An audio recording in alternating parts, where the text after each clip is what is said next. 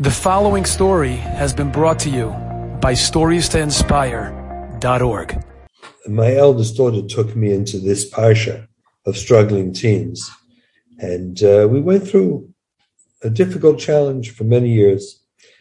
Eventually, after lots of painful ups and downs, Baruch Hashem, she got married to a wonderful, wonderful young man.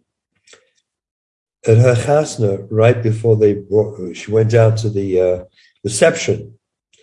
I got a message she wanted to speak to me.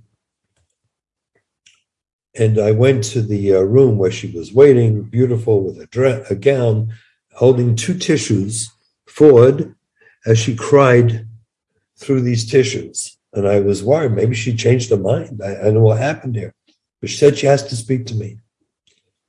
And I came in and she said the words to me, Tati, I have to ask Mechila from you for what I put you through.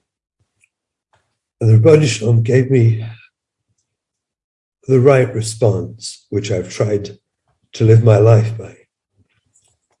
And I said to her, You don't have to ask Mechila because you gave me much more than you took from me.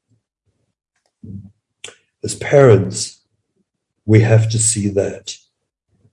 And if we see the challenges they give us, help us grow, that they give us more than they take from us. If we can get ourselves into that place,